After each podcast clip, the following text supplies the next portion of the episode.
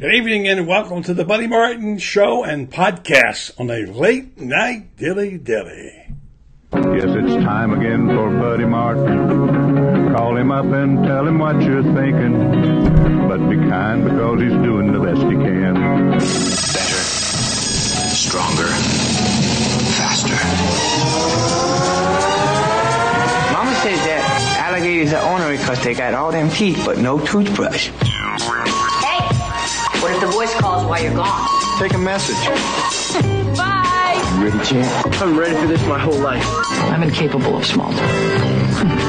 but that's why you love me, right?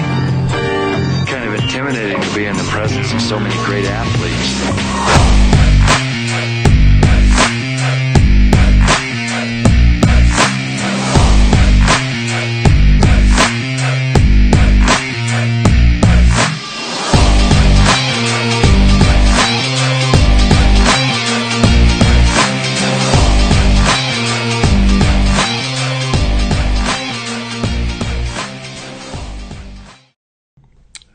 Good evening and welcome to the program on a Monday night, late night dilly dilly, the Monday after a sweet win for the Gators over South Carolina. I just rewatched it. I watched it earlier today for the first half and tonight. Just had to go back over and check my eyesight to see if I saw what I really saw. So many big moments in that game. When you stop and think about it, we'll break it down for you some tonight. There were so many things that could have gone wrong. and in the end, the fire in their bellies, determination, fight, heart, whatever you want to call it. As I said Sunday morning when we had our pop up show, Gators found something. They got hit in the mouth and they hit back big time. And the program tonight, I put a tease up saying the quarterback got booed and the quarterback shushed the crowd. And what do you think of either or both? But that's just radio show and streaming live shows, whatever talk.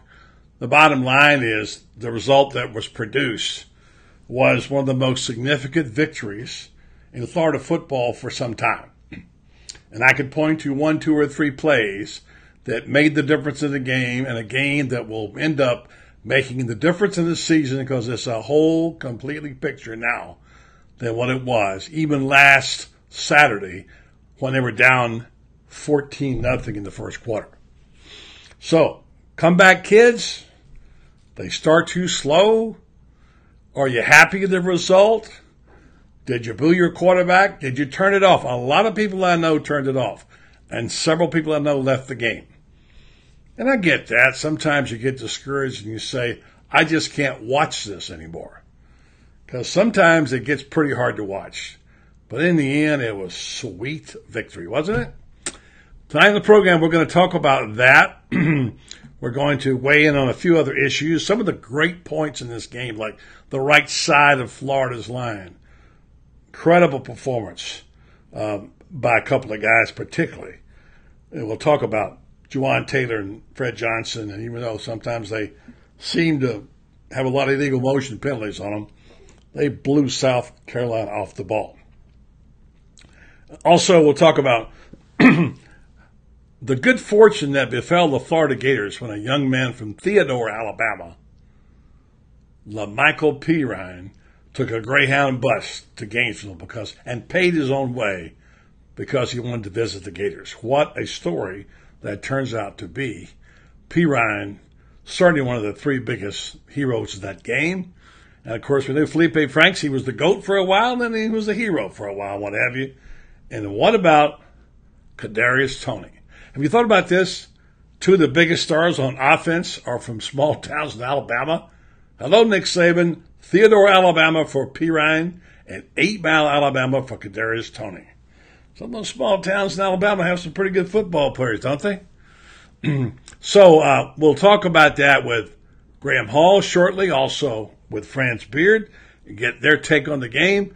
and I see you're all weighing in early tonight. Good to have you, Christine. Uh, good to uh, to, uh, to to see you logging on there, talking about Paul Finebaum, which we'll get to some of these. Philip Augustine, hello, Al.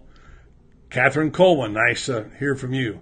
Um, Chuck Kelly um, and uh, Rusty and Jill Kellum. Some new names in there, which we're uh, we love seeing the new names, like the old names too, the old guard, all you folks. But it's good to see some new names in there. Uh, Bob Morris, uh, Kyle McGraw, David, Kyle, Maris, Andy, Nat, the mayor of Newberry, James, Crystal, Herb, CJ, Lynn. Yeah, a bunch of them. Troy, a bunch of folks climbing on tonight. Glad to have you. We'll get to your questions and we'll try to get some posted and also get them to Graham Hall. He'll be along in a moment. Uh, but just to talk for a second about my tease, is Florida the 15th best team or better or not as good? Well, this is a hard team to identify sometimes. But what a big year it's going to be if they win the next two games, and, and they will no doubt be among the top 12. That means they go to Big Six bowl game, big payday, a chance to really shred their stuff. It's a terrific recording. It's a terrific recruiting tool for them. Big, big deal. That's how big this South Carolina game is. The residual impact of this win over South Carolina is still coming in. and what about C.J. Henderson? Today, he told the media, I say he, uh, the defensive coordinator, uh, Todd Grantham, told the media that C.J. Henderson was the best cornerback he has ever coached at the college level. College level. And That that covers a lot of ground. You know, uh, he coached at Georgia and he coached at Mississippi State and several other places. best he's ever coached.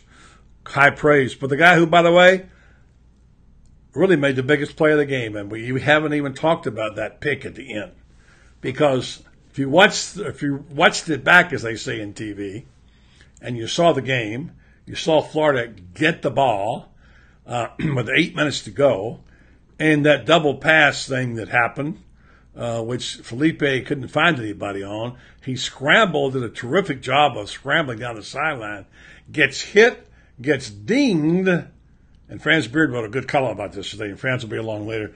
And really, at that point in time, even the announcers are saying, well, what does that mean now? Does it mean they're going to have to rip the red shirt off of uh, their freshmen? Uh, and, and what will happen? Can who's the backup? And so on and so forth. And Feleipe didn't give him a chance to make a decision. He jumped up and ran back on the field and got back into the action, whether he had a ding or not.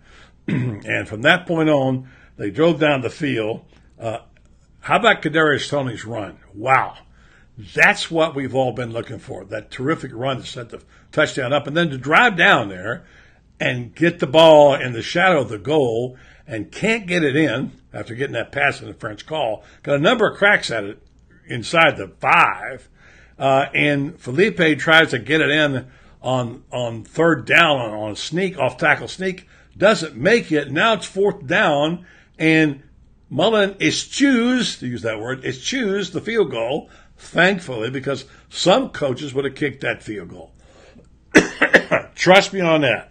Some coaches would say, well, it's 31 31, and, you know, uh, we can we get another chance to get the ball back. No, Mullen says we're going to go for it, never hesitated. You got to love that about him. He's got that spurrier thing going there. Uh, and, and of course, the story goes now, according to the press conference, excuse me one second water here. Late night dilly dilly water. Anyway, Franks is calling for the second for the play to be rerun, but he can't see the person calling the signals, so he calls it on his own. And of course, he takes it in, scores a winning touchdown. And what a story it turns out to be. Feleipe Franks, you may love him, you may hate him, but he had a day. And of course, he, later he apologized and said, I, I, shouldn't have probably did that, he says. Um, and uh, his coach didn't particularly like it. But you know what? As I said on the Sunday morning show, I'm kind of mixed about it. In some ways, I like it because he shows the fight he had in his heart. If you're going to boo me and you're going to come after me, then I'm going to get back in your face. That's what he's saying. So I guess he has a right to do that, but the fans have a right to boo.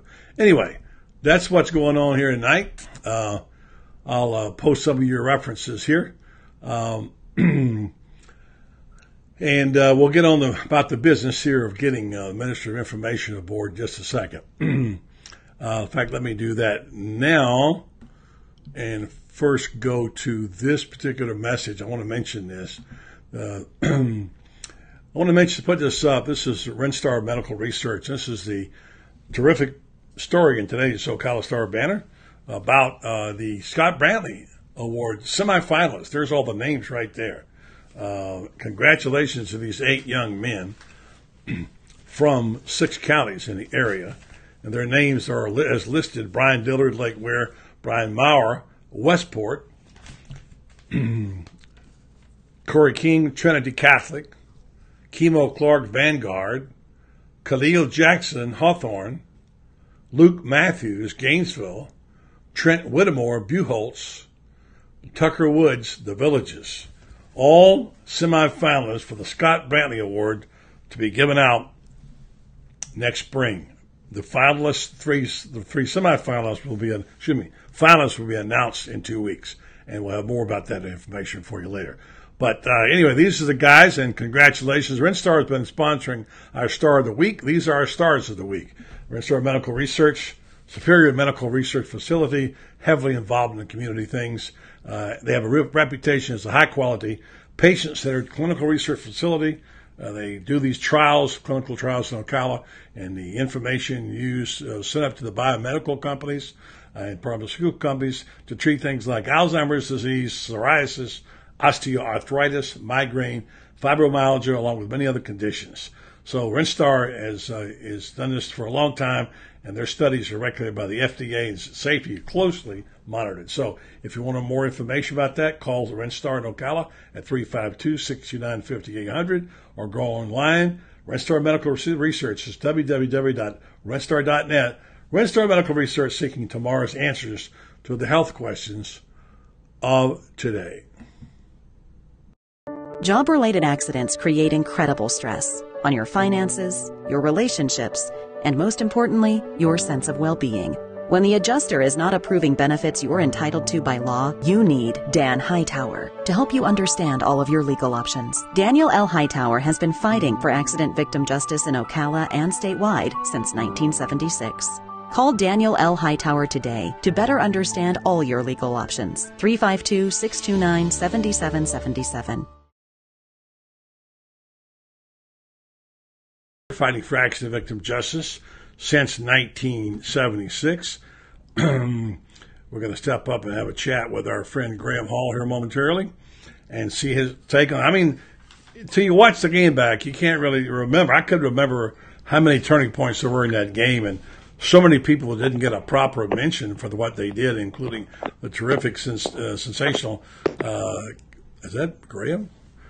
I hear him. Do I see him? I don't see him. There he is. Uh, anyway, so good. C.J. Henderson's pick at the end of the game, huge play there, wasn't it?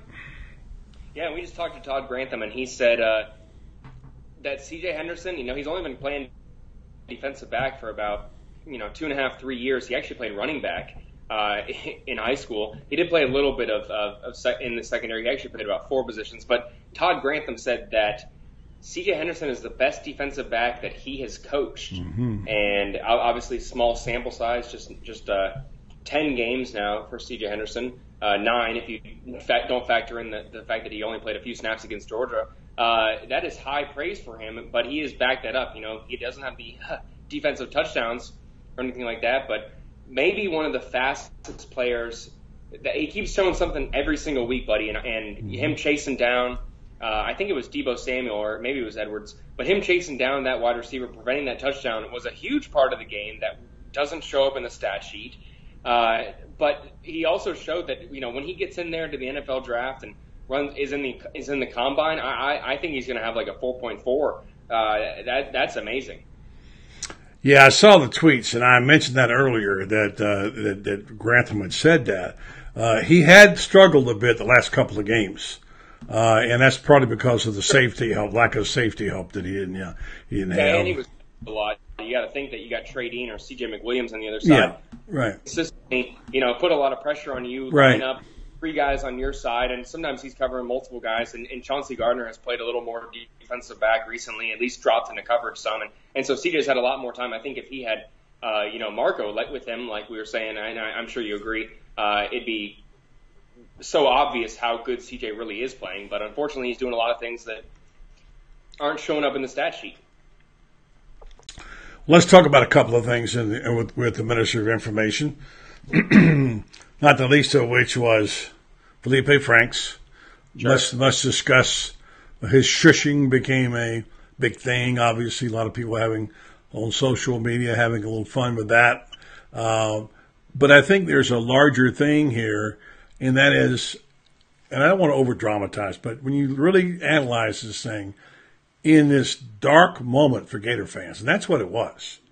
It was a very dark moment when you're down 14 nothing and you're on your way to your third butt whipping in a row. You know, and you got beat uh, two other times, gave up all those points, and it looks like sure. you, you lost your mojo and you don't know what's going to happen. And everybody's, you know, knows that really Feleipe got the job by default, that Kyle Trask would have been the starter. I know that they're saying now maybe he wouldn't be, but he would have been, uh, where he's not uh, injured.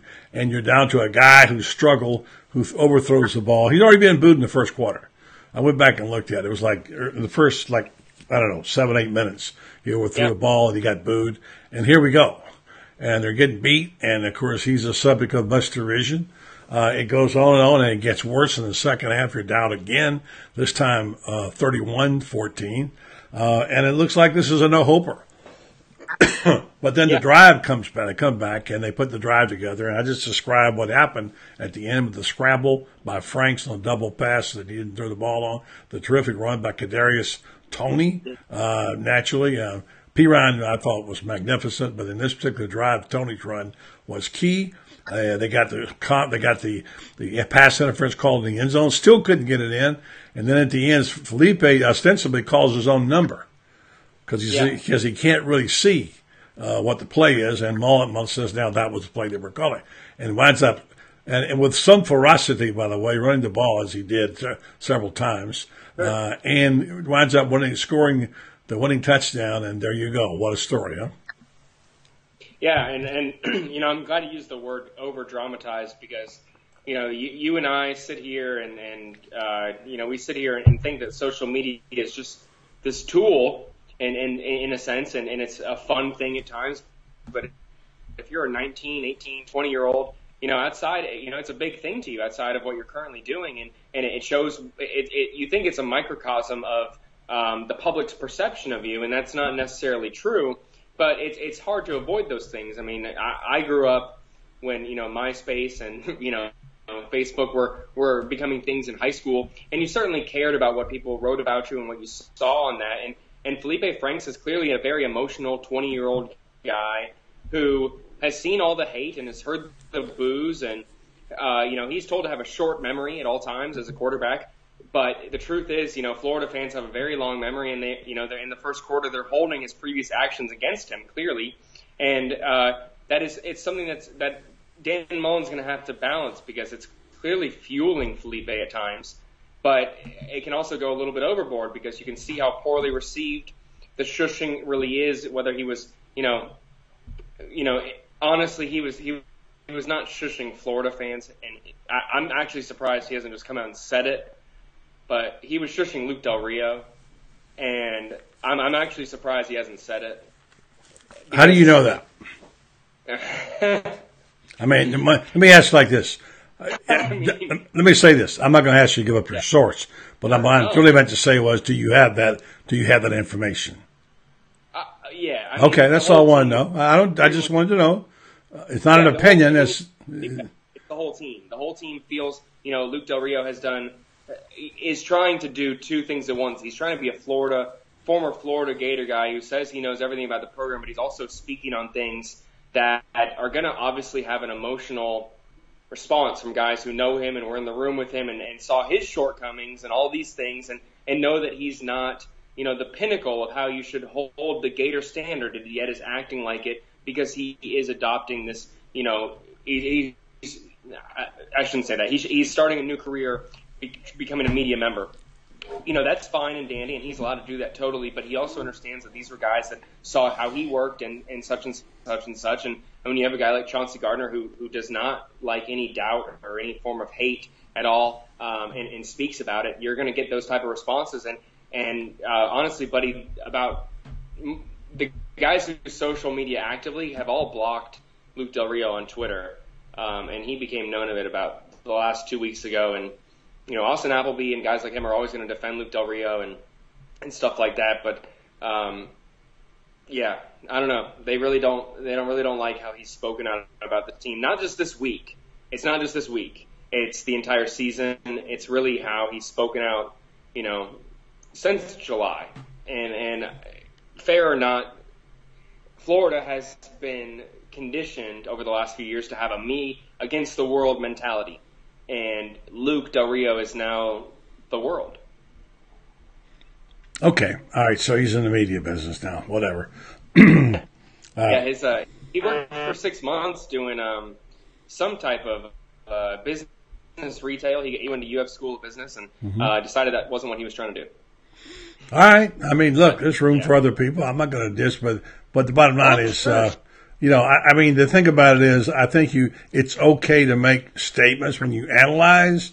You know, former Gator players. I mean, they all get it. If, if when Chris Doering gets says something, he gets hammered by people because his, his his job is to is to get a new analyze on you know SEC Network, SEC uh, now, um, and uh, and so he gets it too. But and I'm okay with that. But I think uh, there's a difference in analyzing and bashing, and sometimes I think that's what happens, and is the Gator fans resent that. So, all right, so let's talk about the bullying part. I mean, you're relatively young, uh, yeah. uh, and uh, I've been seeing this booing thing for quite some time.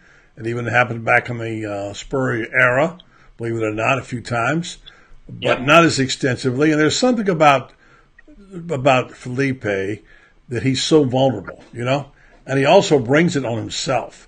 He makes an easy target, six foot six, kind of the tall, gangly guy in the class who everybody likes to pick on. You know what I mean?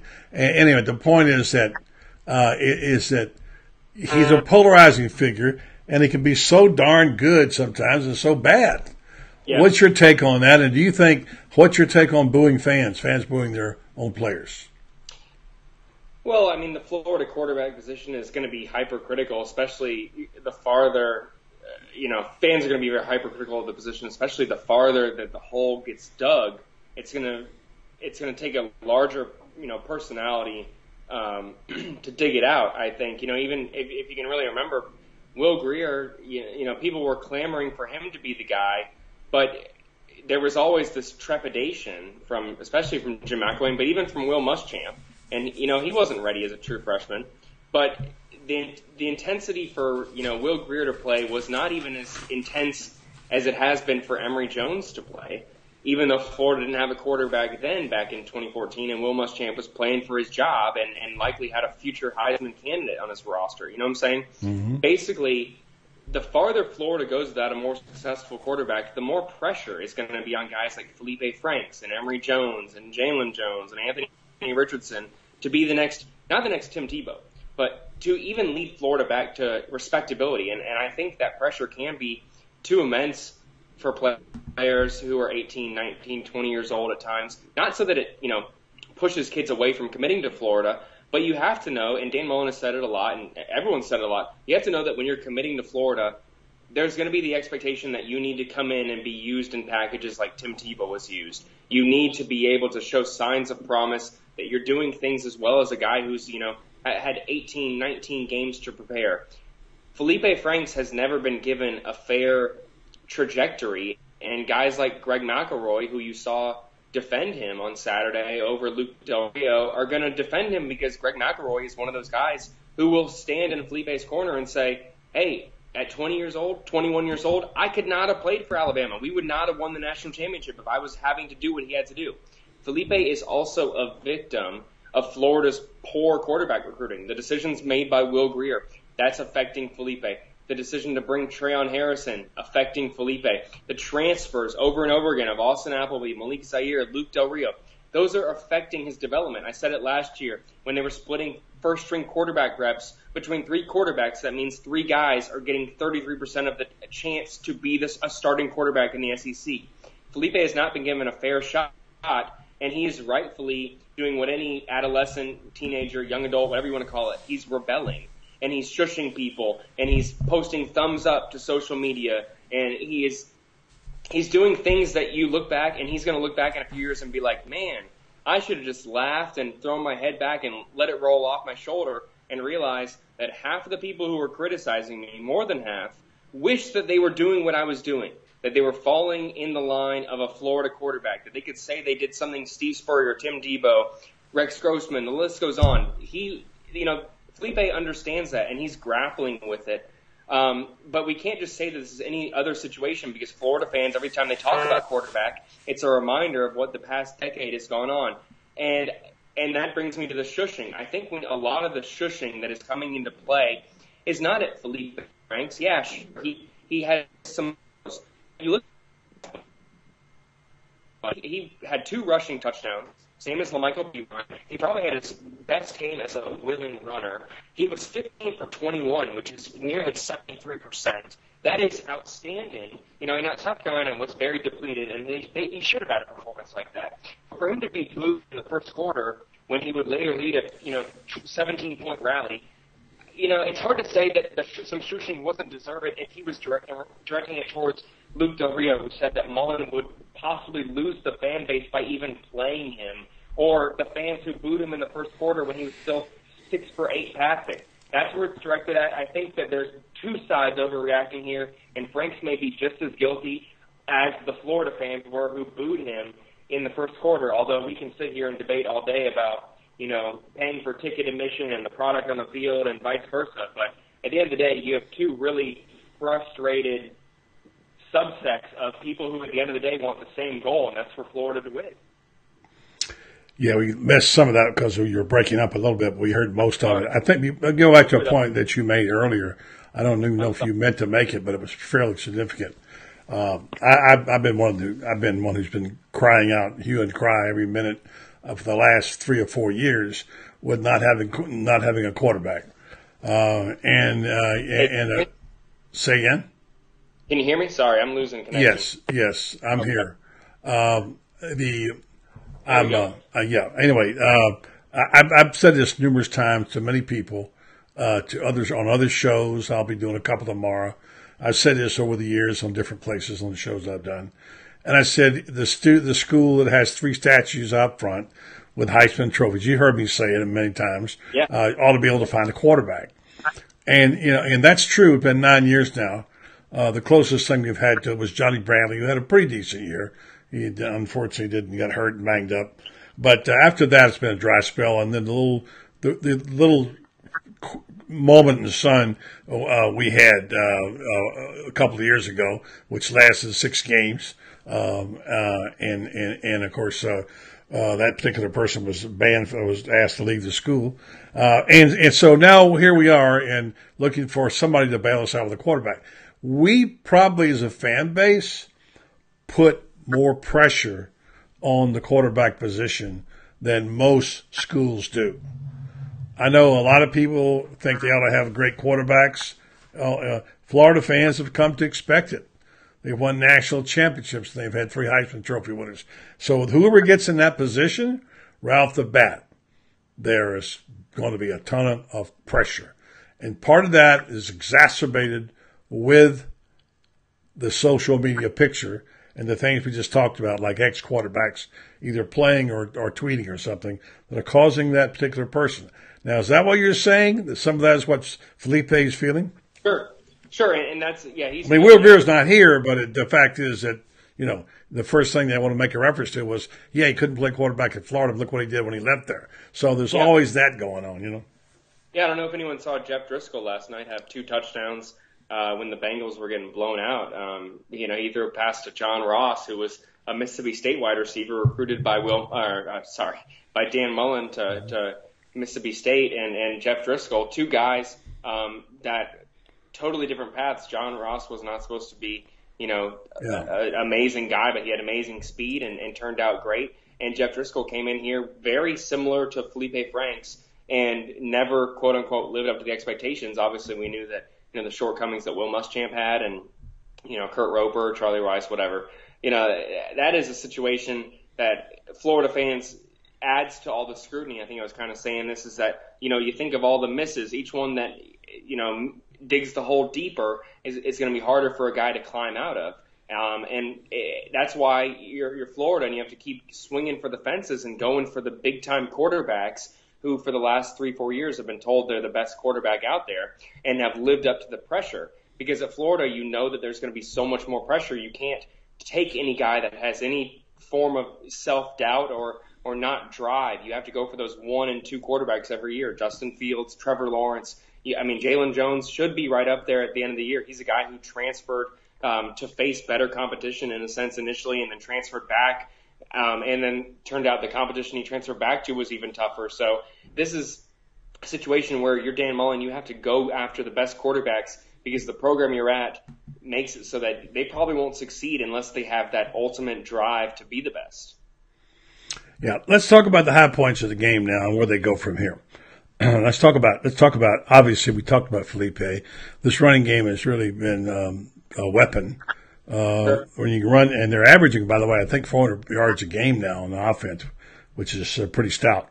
Uh, they're running. I mean, Perine has been. I've loved him, you know, since day one. I think he's the guy. He's a all around guy that can get score when he's down in the red zone. Uh, Jordan Scarlett has moments every now and then when he had that breakaway run a couple of weeks ago. But uh, I, I think, and I heard this on the Lee McGriff say this on the broadcast. He thinks that Perine's an everyday back, and you know it should be starting. And I, um, he doesn't use the word starting, but in my mind, I think he's got more tools than, than Scarlett does, just because of his quick bursts, his ability to to cut. Uh, that that uh, and it has straightaway speed, and then you add the right side of the offensive line which, by the way, matches up really well with the South Carolina left side, which is terrible, by the way. Uh, yeah. They blew him off the ball. Uh, you have that going on. Uh, then you have Toney breaking out a little bit. So there are some things, and then C.J. Henderson needed that pick because his his confidence had been hurt a little bit last couple of weeks. So overall, those are a few things I saw. What did you see? Yeah, uh, I agree with you. Martez Ivey and C.C. Jefferson, two of the seniors who said they they were motivated to come back, probably had two of their best games as Gators. Martez Ivey, I think he got named to as SEC Offensive Lineman he of the did. Week or something yeah. like that. He continually dominated. Uh, didn't really have many of those lapses. The holding penalties were on Jawaan. Um, you know, they had like one or two false starts. Martez Ivey had a very, very solid game, and you saw it. And I think Jordan Scarlett probably benefited the most. Jordan Scarlett is the back who's most reliant on solid blocking because when when you know, he, he has space to move around and find the best hole. He's a dynamic back, but you need secure your offensive line to do that. And Florida has been very inconsistent at times, and those carries aren't always there because, like you said, Michael Perine will probably start uh, in the backfield of half of the SEC teams, at least be the number two back. Mm-hmm. Um, I agree that he's probably a better prototypical NFL running back than Jordan Scarlett, although because Jordan Scarlett's game is kind of a little bit aging, more of the Adrian Peterson types. You know, mm-hmm. um, I, I can't see a team not wanting to take Lamical Perine on a, on a waiver in a sense where that guy can do it all. I thought that he would have a very tough time coming in to create um, a role in Dan Mullen's offense, but I was absolutely wrong about that. He, he hits the hole with no hesitation. He's quick. He has a quick first step. He's very sound with his mechanics. He makes guys miss. He he, he has a better. He has more agility than I think I even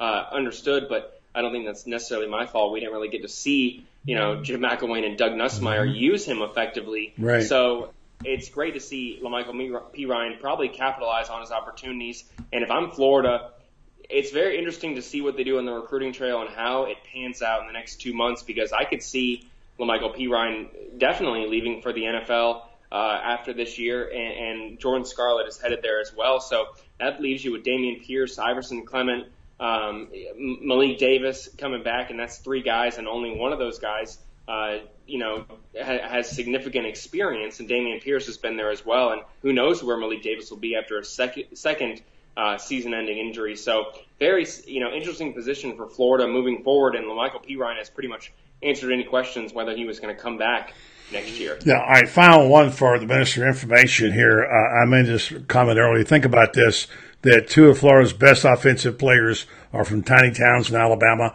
Theodore, which is where Perine's from, uh, and uh, and and Kadarius uh, Toney, who's from Eight Mile, Alabama, and uh, and and I love the Perine story. And if you know it, tell it about the kid taking a Greyhound bus. There's a song in this someplace.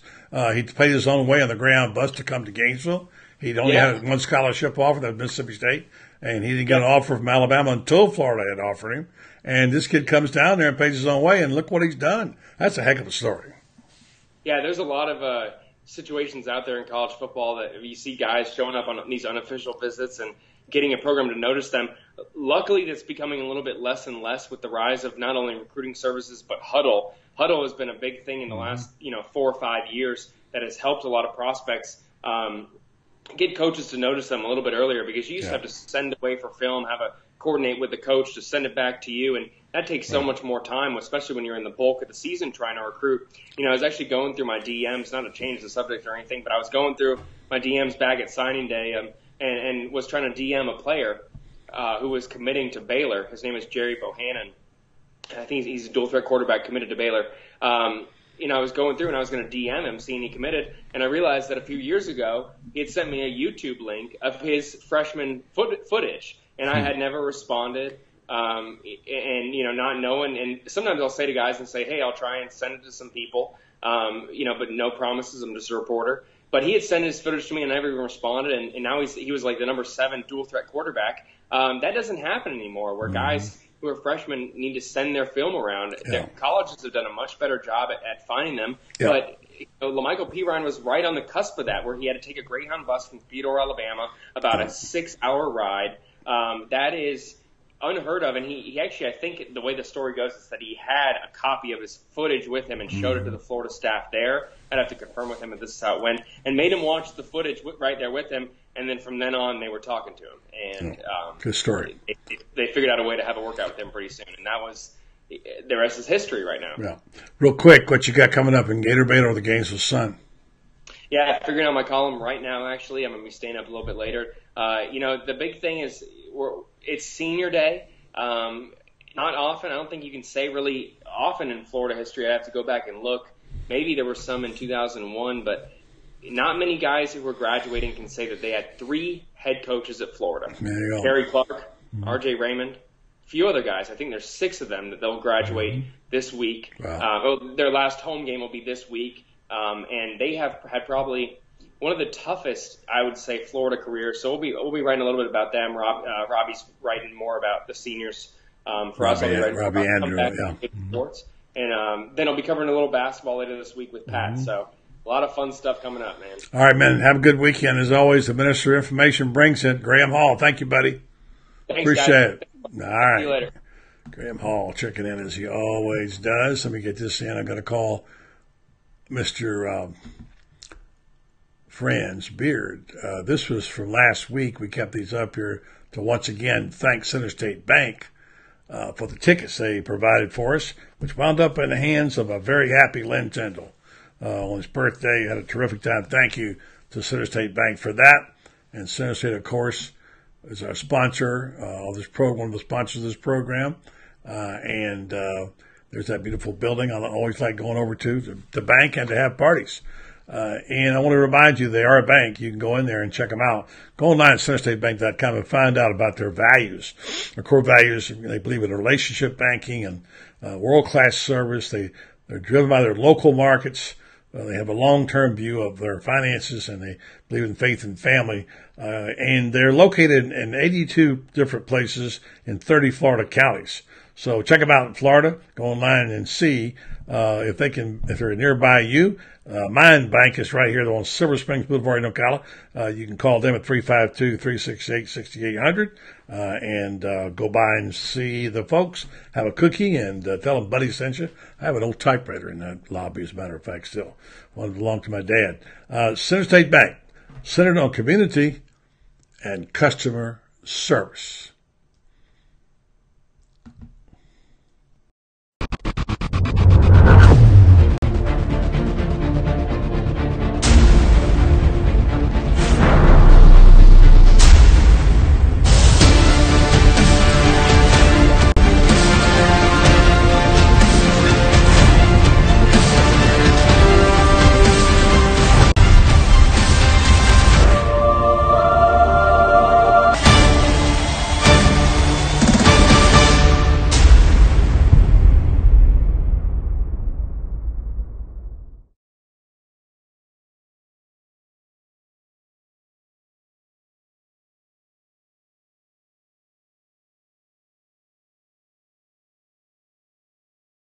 It's an institution here since uh, for since 1962, located in downtown Ocala.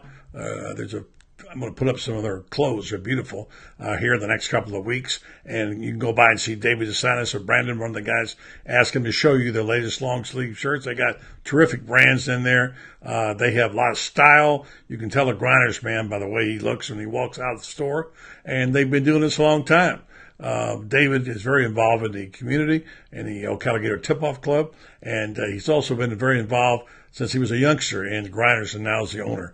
So go by and see the folks at Grinders, again, located at downtown Ocala 405 East Silver Springs Boulevard. Telephone 352-629-3195. Uh, they deliver the goods, and it's good stuff. So Grinders, an Ocala tradition since 1962. Yes, it's time again for Buddy Martin. Call him up and tell him what you're thinking. But be kind because he's doing the best he can. Better. We don't want to do that, do we? Start over again. Click the wrong button. Doggone it. Sorry about that. Yeah, uh, we're going to go. I went to call this number, get this number, and call Franz Beard. He had a really good column this weekend. I'm going to read part of it to you. We get Franz on in just a moment, talking about Franks. Um, and we'll get to some more of your questions as well. Uh, and uh, have you watched the game back? If you have, what were your thoughts?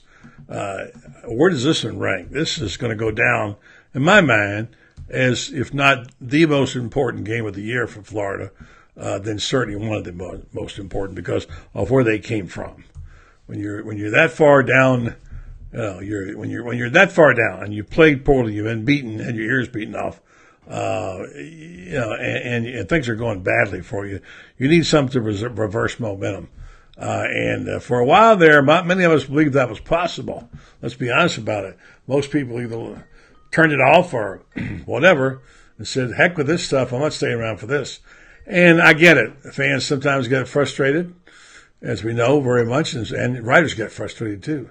People get frustrated when your team is not, when your teams can play so well and so poorly it gets frustrating. Even the Iron Duke himself sometimes wavers uh, every now and then, but not too often. Uh, welcome to the show, Francis Beard. Good to be on the show, Buddy Martin. Uh, it was a pretty nice Saturday, as it turned out, for Gator fans. And uh, I don't know if you had a chance to rewatch it. I watched half this morning and half tonight. Uh, and there were so many times in that game could have gone south. And somehow they pulled it out. Well, I, two things I was impressed with. I was impressed with the poise and the determination, and maybe even we could say the desperation mm-hmm. of Feleipe Franks, particularly in those last 19 minutes.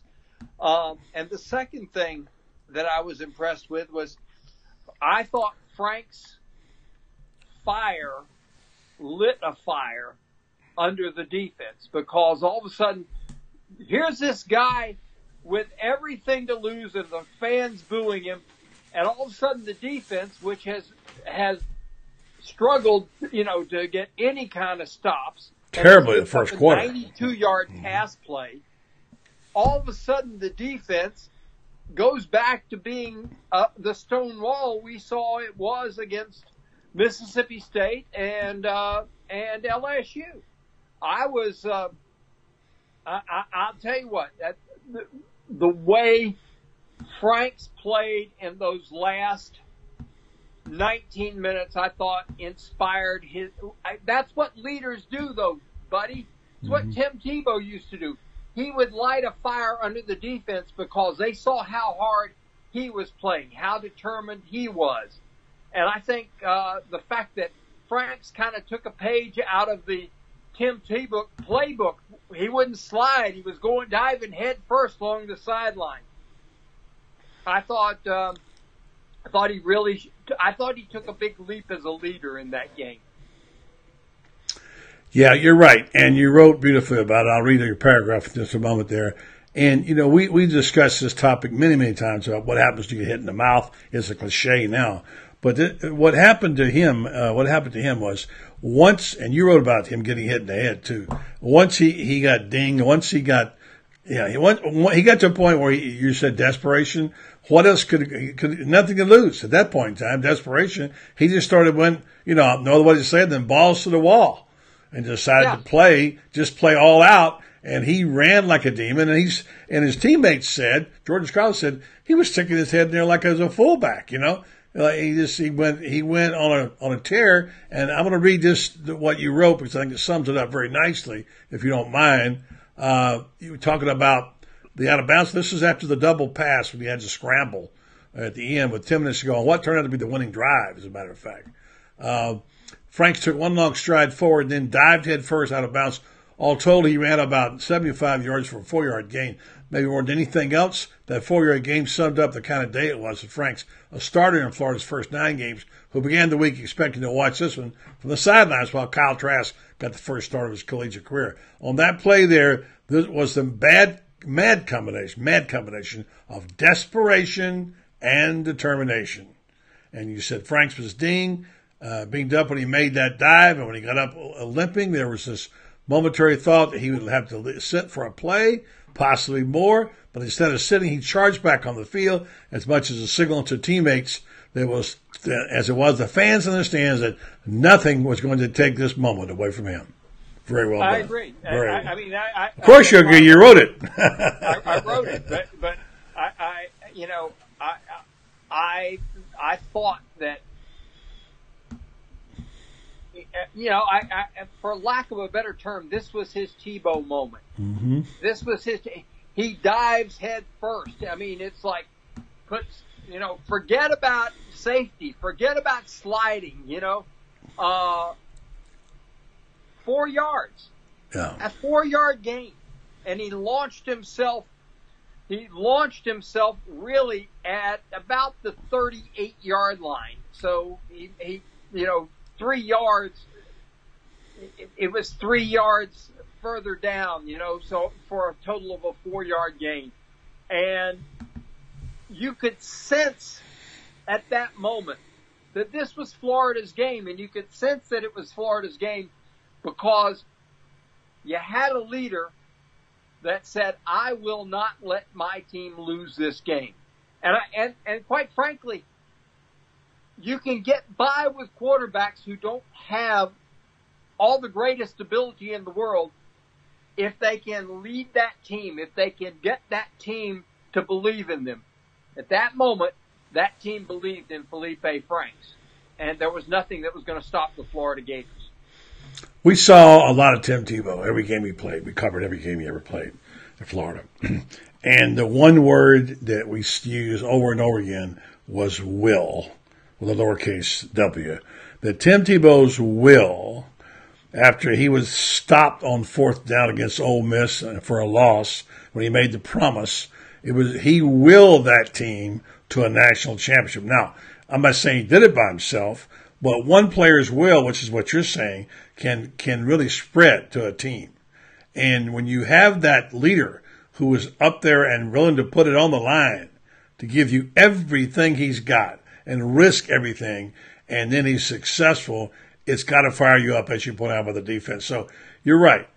He played angry. He, he I don't care if he if, if he shushed the crowd or not. And I'm told by some that he was actually that was meant for Luke Del Rio. That shush, not the fans. Uh, that's what he said. That's, privately, is what he's saying. Um, I and- believe that. yeah. Um, and, uh, and, and then, and so now you have this guy who suddenly either he was a kid who made a stupid mistake or maybe he just became a leader, Franz. I, I have to believe he became a leader. I'm going to bring up something that you will remember quite well. Florida takes the lead 24 to 14 over Oklahoma. Jump pass from Tebow to David Nelson. Makes the score 24-14. Look after Florida kicks the extra point. Who goes running down the sideline to the defensive huddle, throws the coaches aside, gets in the middle, and tells that defense, you will get the stop on this next series. And the Gators did. That's what leaders do. They do things that sometimes you may think they're a little bizarre. Sometimes, you may think they're headstrong, they're crazy, whatever, but they do it, and the team responds. That Florida defense responded that night in, in at the uh, at the uh, stadium down in Miami. Florida wins the national championship. Florida responded Saturday, and I like to think that it was. Uh, I, I, you know, would you call it an epiphany? I don't know if you'd call it an epiphany, but I'd call it a growth moment for for Franks. I would say that that is a huge moment that I think Dan Mullen has been waiting to see. I think I think more than anything, Mullen's been waiting to see his quarterback really grab the team by the lapels and say, "You're coming with me." And as I said earlier, you can get by with a quarterback that doesn't have the greatest skills in the world if his team will follow him uh, to the gates of hell and back. Well, anyway, so here they are. They're six and three. Seven Uh, three. I'm sure they're seven three. I got a hard time getting to that point. Uh, seven three. Uh, with uh, they're going to a bowl. They Have a chance to get to nine, obviously. Um, and they um, and it, it, they have they turned the corner, or will they regress again against Idaho? And we don't know that about this team. We can't really trust this team just yet. But this is certainly a pivotal game. One of the most important. I, and I posted on that last drive at four minutes to go when he scored, but that drive started eight minutes. I wrote down on my uh, on my on my Facebook page on the Buddy Mark Show page. Uh, this drive could make or break the season. We just described what happened. We described Frank's on the out of bounds play, Toney on the carry, going forward on fourth and goal, uh, Frank sticking it in there and scoring. And that drive did was successful, and it might have made this season. How big will it be, Franz, in the end? Oh, I, I, think it's going to be huge, and and of course the Gators get Paycheck Idaho coming in here. And by the way, for those who don't know, Idaho, when this game was scheduled, was a Division One team. They got kicked out of the Sun Belt, and rather than face college football as an as an independent and everybody's homecoming opponent that can't get any home games, they elected to go back to Division One AA in the Big Sky Conference. This is a game that Florida could start you could alternate you and me at quarterback and probably do fairly well. Uh, the Gators are going to win this game and they're going to win this game really, really big.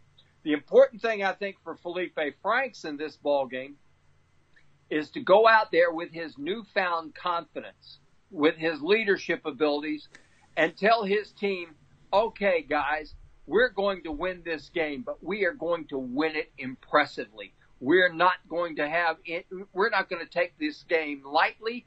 We're going to play these guys as if, as if we're playing LSU again. Think of the, you know, we're, we're just going to go out there and play like we're playing a great team and we're going to obliterate them. And, and this is a, this is how you sustain growth is you don't have letdowns. You don't allow it to become a roller coaster because he's got momentum now. He needs to keep the momentum going. And then he's going to have Florida State, you know, a school that's what, 30 miles from his hometown of Crawfordville. This is going to be, you know, these next two weeks are going to be his opportunity to solidify the fact that he's, that he is the leader. He is the guy. He's the man. Uh, and, it may, and maybe it's by default because Frank's got hurt. I mean, by, because Trask got hurt and Mullen eh, doesn't want to burn the red shirt on Emory Jones. But for this moment at least, Feleipe Franks is the guy. Well, we'll see if it's fate or not, Franz. If it's you know if it's if what it is, because uh, somehow or another he wound up back in the lineup on Saturday when he was left for dead, and people thought, well, he's done, he'll be transferring, and there he goes out there. And we joked about it some last week. I said to one guy, "What if he goes out and throws four touchdown passes?" You know, after all that. So uh, the question: Can he sustain? And now, uh, you know, can he can he rehabilitate? And can he really win, keep the job? Can he will he start as a starting quarterback next year? Who knows? so many things can happen. I gave Mullen gave him every chance. I will say that, and I think it was time for the move. And you said it was too. At that point in time, I think it's they. Did, I think Kyle Trask deserved the chance that he never got. I feel very badly. I'm hearing rumors, just rumors, that he may transfer in the spring. I don't know. Uh, well, he, he needs to because the future at Florida is going to be Emory Jones and Jalen. It'll be Jones. Jones it's going to be Jones squared. Is, That's going to be the future at Florida. He needs, and, he needs to go somewhere like Marshall or someplace, you know. Uh, uh, well, he, he's going to be a graduate, from what I understand. He is going to graduate this spring. Yeah. Uh, so he's going to be he's going to be able to transfer uh, somewhere and play. Yeah. A place like Marshall might be a great place for him. I don't know. I just threw it out because who was that? Spurs quarterback won a national championship. Yeah. Played behind well, Wuerffel. Bobby, Bobby Pruett. Bobby Pruett. No, no, no, no. Eric, the, won the Eric Kresser. With Eric, Eric Kresser won it. Yeah, Pruett was Pruett the was a coach. Florida defensive coordinator right. under Spurrier. Right, and then and, Kresser went up and won it. And he won the championship mm-hmm. with uh, with Eric Kresser. Mm-hmm. Um, obviously, it would be a good, you know, a place like that would be a good move for him. Yeah. Uh, he's a Texas kid. Uh, they're going to need a quarterback at, at North Texas, which is seven and three this year. Uh, they're going to need a quarterback at SMU, I believe. Franz, let me ask you a question because I know there's at least one recruit watching right now, and I want you to be honest. How bright is the future for this football team right now? Uh, the future is extraordinary. Uh, Dan Mullen's got it going here. Uh, when you when you're gonna he's gonna finish this season nine and three, and he's probably and he's gonna get a bowl game and have a chance to win ten games from a team that won four the year before. That tells you a lot about the coaching. That tells you a lot about the cultural change that we got here. And it tells you a lot about the future too. Dan Mullen is a winner. When you can win 69 ball games in Starkville, and I like Starkville, nice place, nice people, but it's not exactly the garden spot of football, if you know what I mean. Yeah. You know, Franz, and the other thing about a recruit is, you know, you can, you can go someplace and get the right coach and you'll make or break your career. We've seen it happen. Oh. You also can go somewhere uh, to a school where they're loaded, they're stacked. So you used to be able to stash players and you might not be able to get, get your chance. Now, if you're a four or a five star, you're going to get a chance without question. So I think what the word is, is we're looking for is trending. And I think if you're looking at trending right now as we speak, things look a whole lot better in Gainesville than they look recently. Look a lot better in Knoxville and maybe not quite as good in Lexington. Things can change, right? And if I'm going to go to a school, uh, you know, if you go to Georgia or LSU, you're probably not going to see a lot of playing time unless you're a superstar. I mean, of Tim Tebow ilk or something. And so, uh, I mean, if Florida is right in that middle ground where they're on the way trending up. If I were a recruit, I would certainly give them a good look. I would certainly give Florida a good look. You just made an important uh, observation, for example, about Kentucky. A senior laden defense is going to be gone. The the the guy that carries the offense, Benny Snell Jr., is going to be gone, and the offensive line is going to be decimated. So, am I, you know, obviously if I'm looking for just playing time and I and I don't care, I, you know, hey, Kentucky might be a place. But if I'm looking for the best combination of a place that's trending upward, that's got the right coach at the right time, and has everything going for it in the future, then I gotta I gotta take a long, serious look at the Florida Gators. And quite frankly, uh, I know Kirby Smart is the sexy pick. You know, everybody says he's the next Saban and everything like that. I got to think that if Dan Mullen had been at Georgia, he could have done just exactly what Kirby hmm. Smart has done. And, and that's not taking anything away from Kirby. Kirby's a fine football coach. Don't anybody mistake this for a dig on Kirby to say he's not a good football coach. Just I think Dan Mullen is every bit the equal of a football coach. You can win 69 games in eight years in Starkville. You can flat out coach. And this guy can flat out coach. Florida is going to be a big time winner. I think we may be looking at an era, uh, you know, 10 wins this year. Hey, I think we could be looking at the kind of team that they, we just pencil in 10 year, 10 wins every year because I think they're going to be that good. Well, anyway, I um, uh, I think it was a huge moment, and I've seen a few in my life, so have you. Um, and um, so, anyway, it was it was a good good times. Been a couple, rough couple couple of weeks, and it's good to be see smiles on the face of the uh, the guy we call the Duke, the Iron Duke, Francis.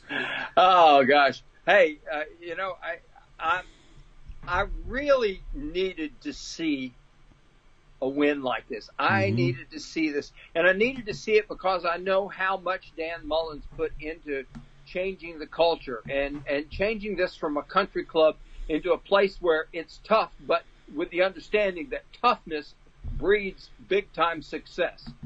And he needed this win, and I think his team needed to rediscover itself. I think his team needed to rediscover that feeling of, of of what it takes to win an important ball game. And this, and, and, make no mistake about it, this was a very important ball game. Yeah. Francis will talk some hoop a little later on. We'll see you back here on Friday as usual. Any final thoughts about this game? Uh, yeah. Uh, Florida is seven and three. I would be shocked if they don't finish nine and three in the regular season. And the way things are trending, I would say there's a really good chance the Gators are going to get into a New Year's Six game. Right now, people are saying it's going to be Florida and UCF. How about that? Would that be in something? the Fiesta Bowl. Can you imagine?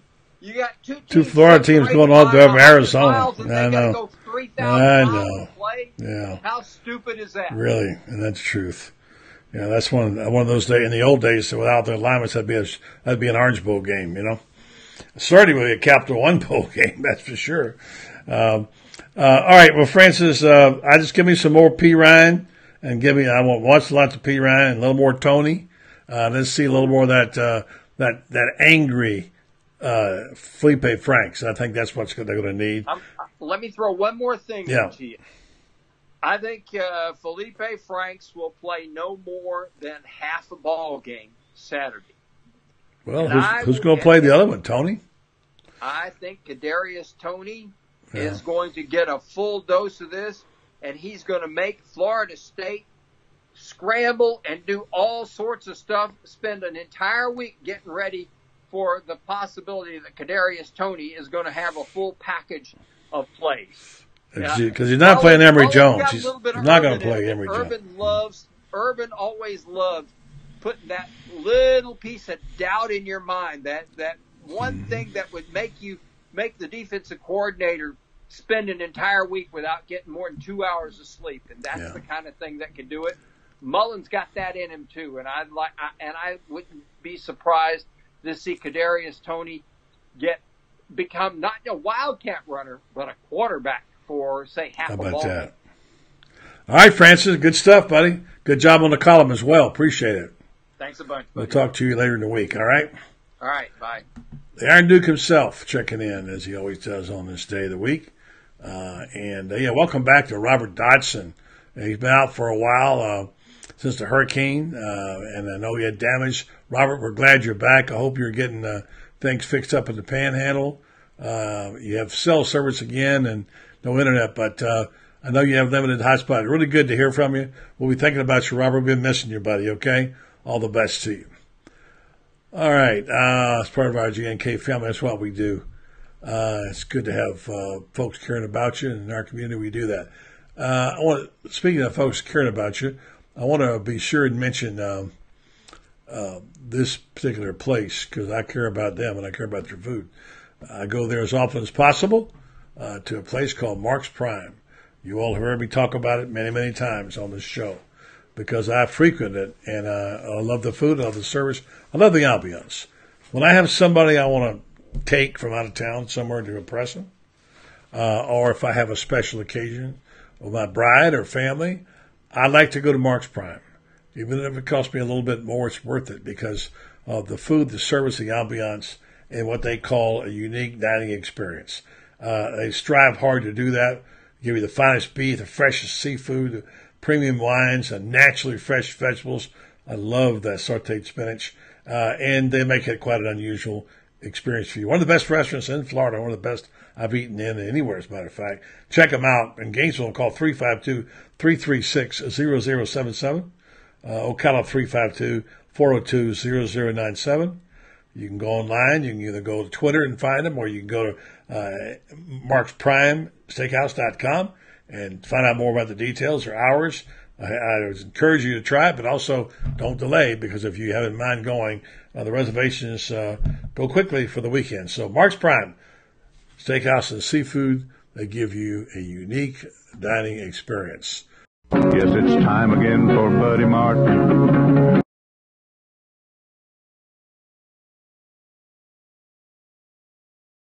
over and over again. Yeah, that's what that is. Uh, I also want to tell you about, uh, if I may, Tupperware. Got a chance to see Jen Lay, and there's her, some of her holiday stuff still up there uh, over the weekend at, uh, at our tailgate.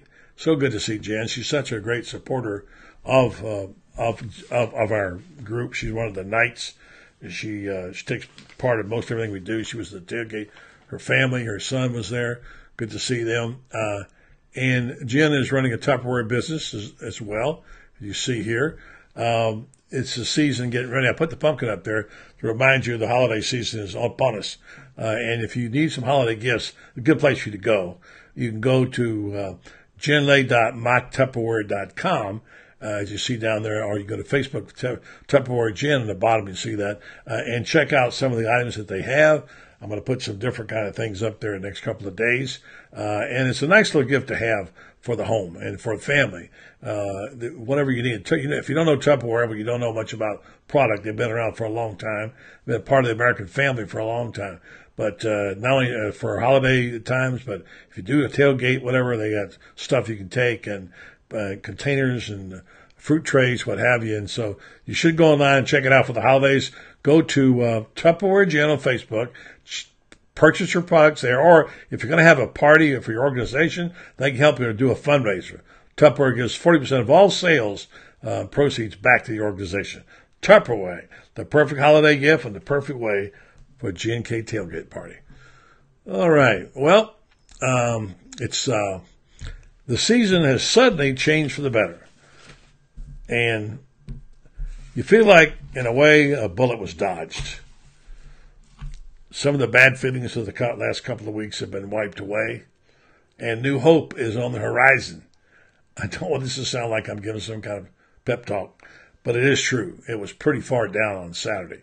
A lot of people. I know some pretty well known people who are Gator fans who basically couldn't bear to watch. But this is what happens when you pull for a team. It's kind of like life and like family. When you're in it, you're in it. And that means the bad with the good. You have to be willing to take home part of the pain to get, as I say the old cliche, the gain. And now it seems to have shifted. Does that guarantee anything in the future? No. But are you willing, as Feleipe Franks did, to stick your head in there? And even though you want to throw something to the TV, hang in with your team and say, okay, they didn't get it done today, but I'm hopeful about tomorrow. At some point, you have to go on faith and hope. And it's not always going to be, as my friend Joe Williams likes to say, beer and skittles, okay? Sometimes the times are going to be tough.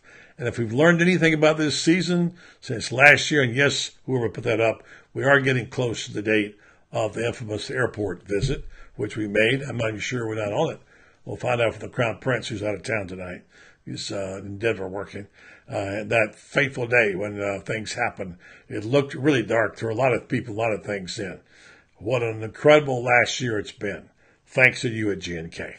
So I thank you for watching tonight, for listening.